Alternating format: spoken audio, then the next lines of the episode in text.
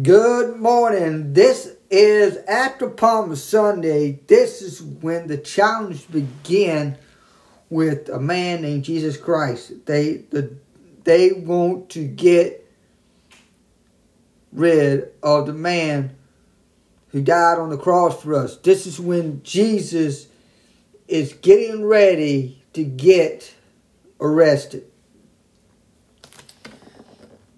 As we know, that the story unfolds this week. Um, most people, maybe you're a young person, maybe you you don't know Jesus Christ as your Savior, and you want to get born again.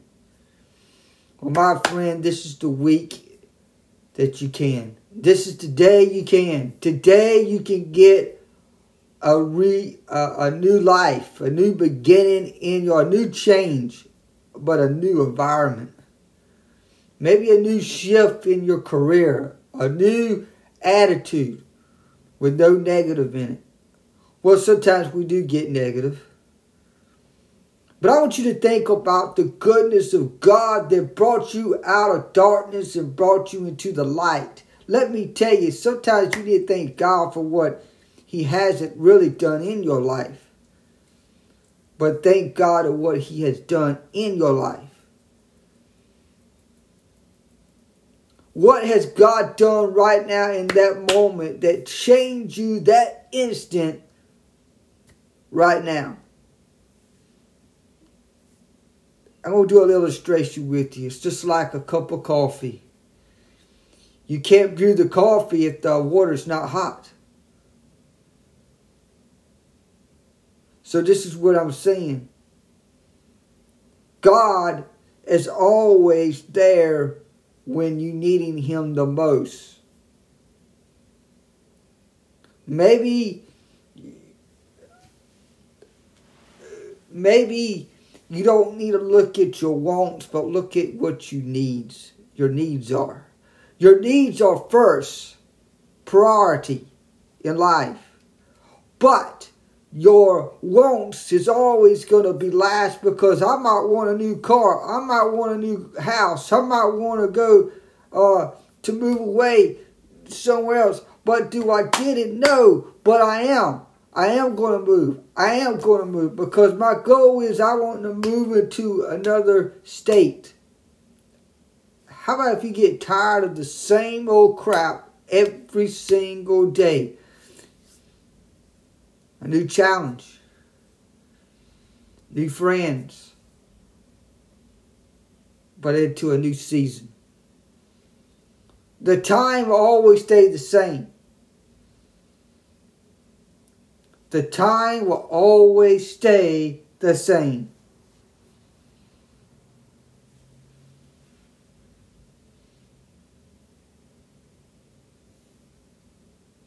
But when I look into the Bible of the crucifixion, I realize that people are missing the opportunity to tell people about the goodness of God.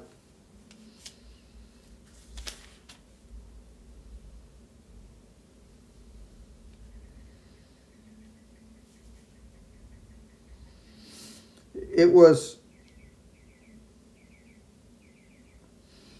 it, was in the Bible where Jesus said it is finished. And that was in somewhere in John, I know. John said that. And, but I, I'm going to go back into some things here.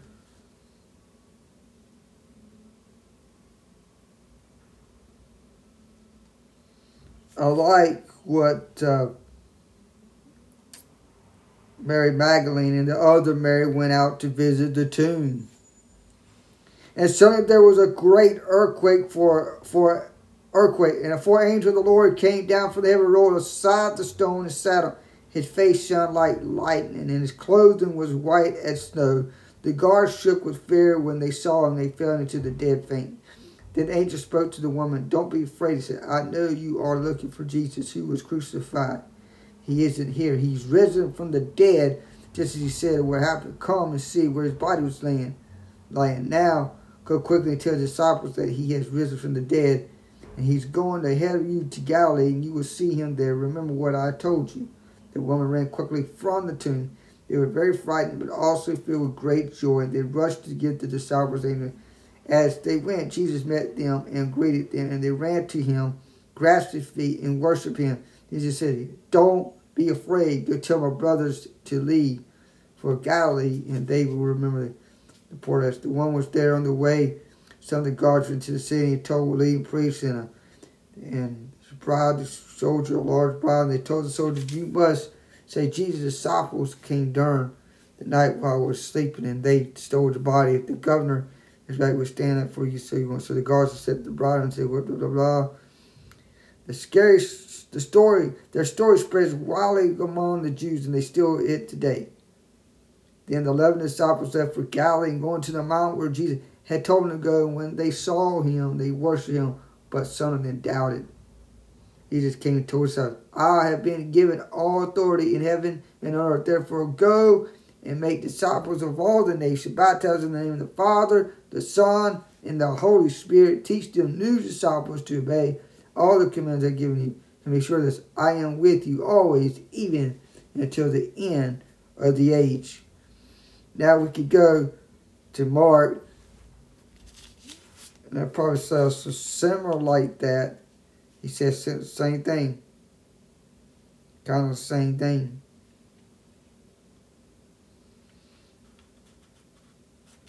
If we go to Luke,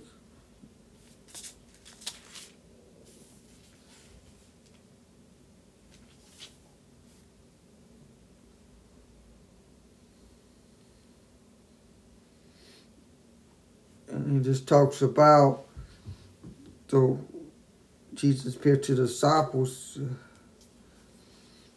A lot of th- a lot of the times in the Bible, Matthew and Mark and Luke and John, they were writers. Did you know they wrote what they saw? They wrote what they saw and have seen. They probably seen it all. I'm going to tell you right now, if I was a disciple of Jesus, I don't even know how how would I handle it, but you probably handle it okay. You'll be all right because you're a disciple of Jesus. But you have one that betrayed him to get Jesus to the cross so he can save us. There's always somebody in your family, a friend, or at church that's going to betray the church and says, I'm getting tired of this church, I'm moving on, and I'm just, I'm, I'm staying out of people's lives. Or they'll just, just bite bite you. That means they'll talk about you, they gossip about you, they kill your church, or they kill your, they try to kill your future, but they don't. They can't kill your future. You only kill your future if you let the enemy or a friend or a family member cause you to have an effect on your life.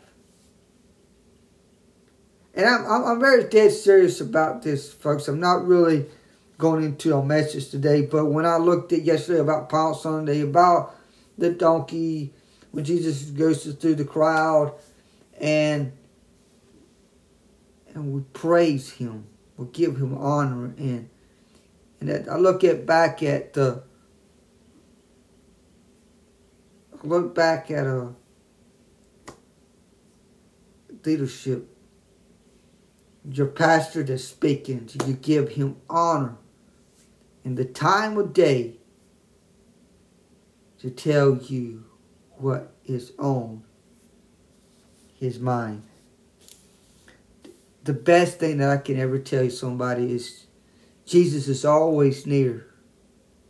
Jesus is always here. Jesus is always there. Jesus is always at your bedside. Jesus is always in your living room. Jesus is walking the ground talking to you. But every time he talks to you, what's happening is you not listen to the voice of the Holy Spirit. There's a lot of Christians today that say I'm saved.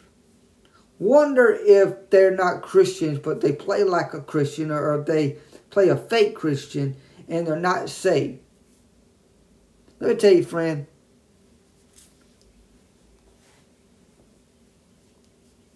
You know, when I got saved, I meant it. And when I got rededicated, I meant it. Even I rededicated so many times. But it's okay to get rededicated. It's okay to get a renewness and a refreshness because it's time. Sometimes you need have to co- confess what you've done wrong that day. Stop, look around, look up, and tell the Father what you need in your life today. No matter what you're going through, God's going to get you to where you need to be. Just remember Jesus. Just remember Jesus. The one that died for you on the cross to pay the debt that he owed you.